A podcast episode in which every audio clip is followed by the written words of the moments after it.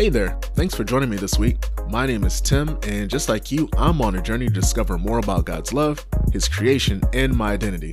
I don't have all the answers, but I've got a lot of questions, and I've got a feeling that you do too. So let's explore together. Welcome to The Sanctum. Welcome to another episode of Sanctum Podcast. You could be listening to anyone else. Esau McCaulley, Tyler Burns, or that new Tyler Donovan LP, The Lamb, available everywhere on Wednesday. But you are listening to me, and I appreciate you. On this episode of Sanctum Podcast, I want to ask the question Was Jesus rich? Does it matter? And how does it affect our spiritual walk? This should be a good one.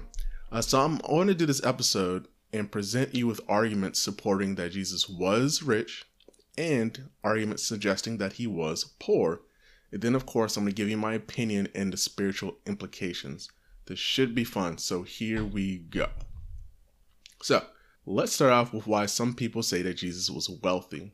The first argument is that Jesus received physical wealth at a young age. In Matthew 2, we see wise men who come from the east they're following a star and they know that is going to lead them to the King of Kings.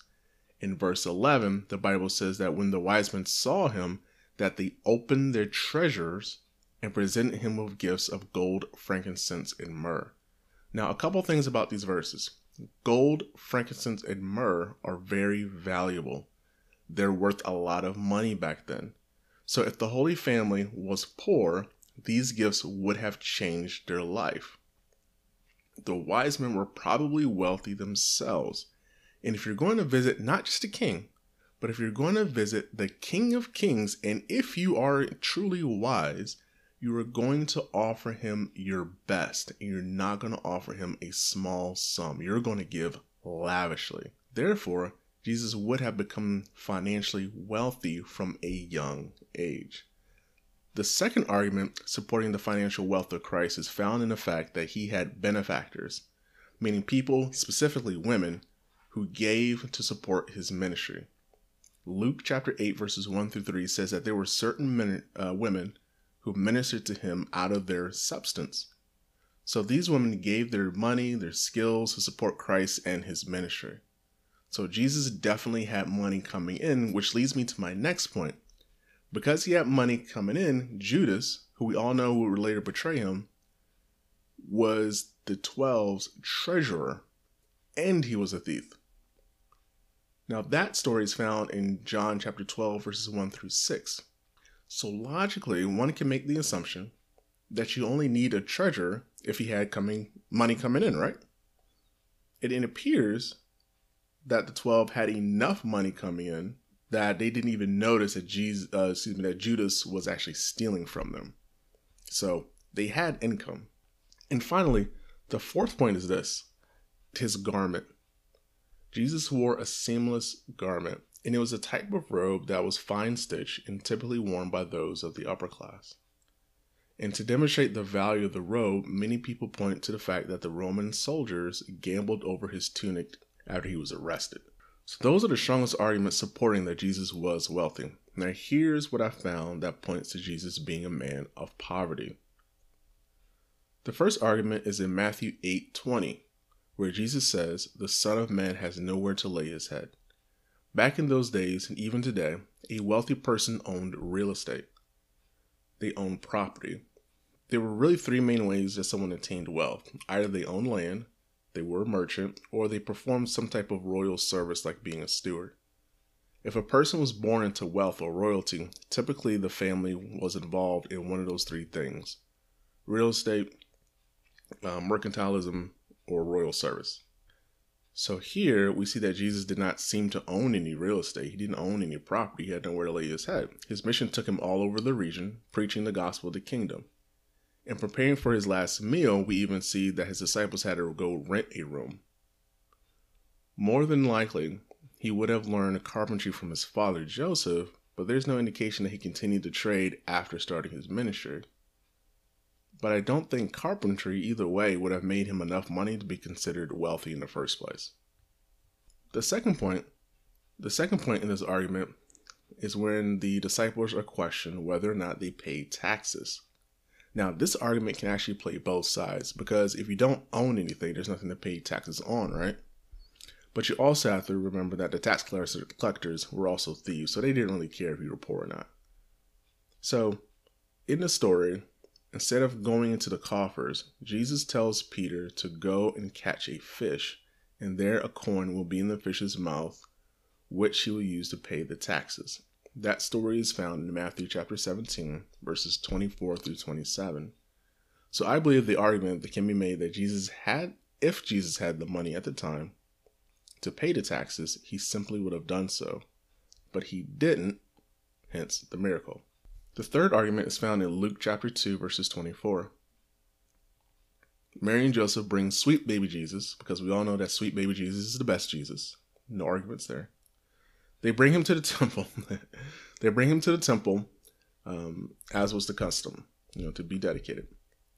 There they offered two turtle doves and two pigeons. The offering was significant because it was the offering of the poor.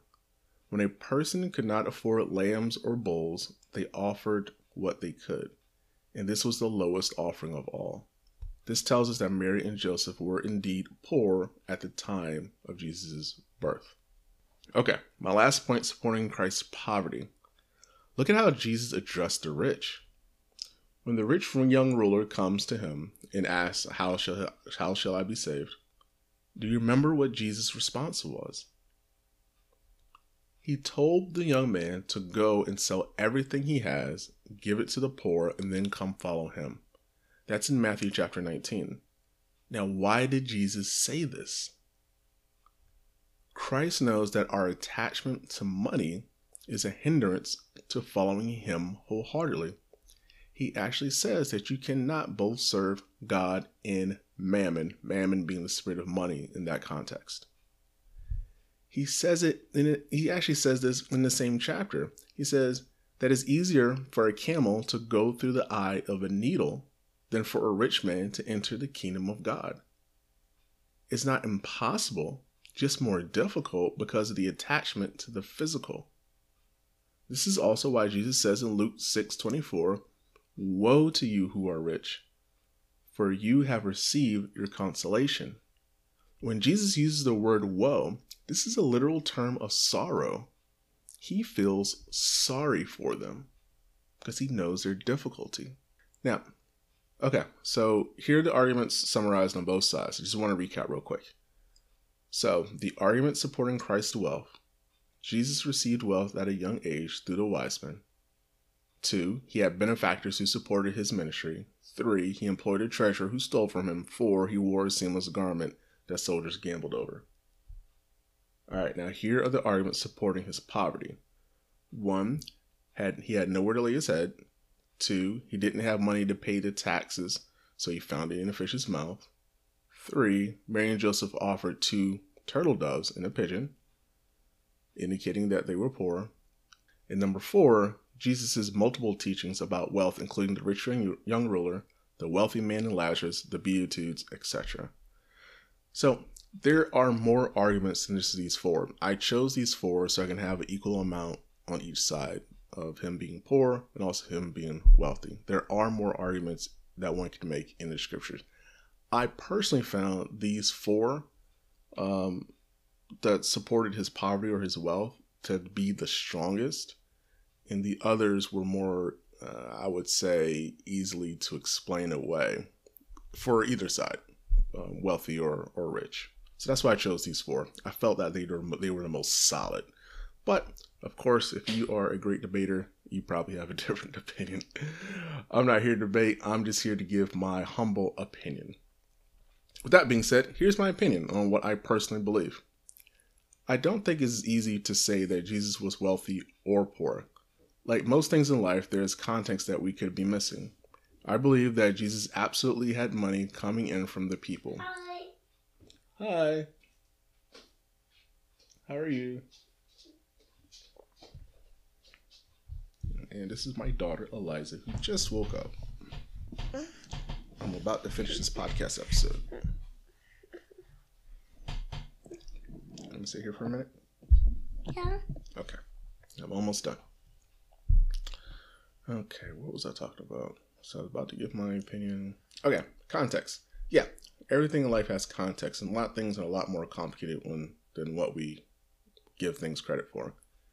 So I believe that Jesus absolutely had money coming in from the people, like the many women who followed him. However, I don't believe that Jesus hoarded his money. I believe that he used the money.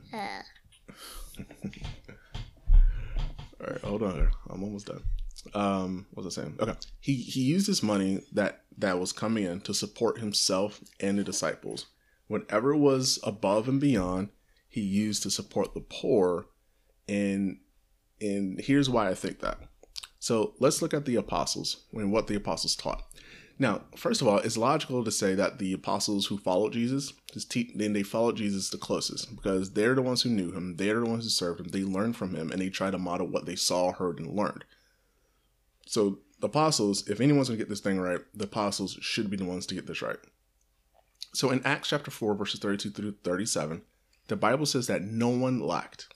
It was because those who had possessions sold them and brought the proceeds to the apostles and the goods were redistributed uh, for the common good of the community. If we believe that the apostles carried Christ's teachings and lived by his example, then this is probably what Christ modeled as well. People sold what they had, gave it to him, and then they redistributed it um, to those in need. Yeah. Also, let's look at what Paul says in 2 Corinthians 8 9. This verse is really interesting because I, as I was re- researching for this episode, this verse was used to support Christ's wealth and his poverty. So, to really understand this verse, you'll have to go back and read the entire chapter. But here's what the verse says For you know the grace of our Lord Jesus Christ, that though he was rich, yet for our sakes he became poor, that you through his poverty might become rich. Paul is drawing a parallel between the physical and the spiritual poverty. Christ was God in the flesh and poured out himself for our sakes, so that we may become rich spiritually. Now skip down to verse 13 through 15. For I do not mean that others should be eased and you burden, but by an equality, that now at this time your abundance may supply their lack, that their abundance also may supply your lack, that there may be equality. As it is written, He who gathers much had nothing left over, and he who gathered little had no lack. This mindset is the same thing we see in the book of Acts. The rich supported the poor, and even the poor supported those who were in greater need. No one hoarded their treasures. My last reason is really simple Jesus knew he was here to die for the sins of the world. Therefore, he didn't need to have a savings plan. He's going to be here for about 33 years or so, and that's it. He had no property, no physical kids, nothing to to which he had to build wealth. He he didn't have to. And plus, he was God in the flesh. He owned everything already. The equality that Paul taught and what the apostles actually did is what I believe Jesus modeled. Jesus was neither rich nor poor, but what he had, he liberally shared. And that's the model we should follow. You want to say bye, Eliza? No? Okay.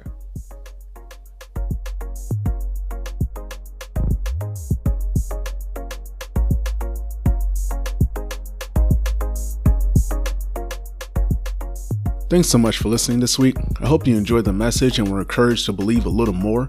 Feel free to check out my website, sanctumpodcast.com, for show notes, resources, and reviews. I also love hearing from listeners, so if you have a question or an idea for a show, don't forget to say hey. I'll see you in two weeks for another episode of Sanctum Podcast. Until then, be blessed.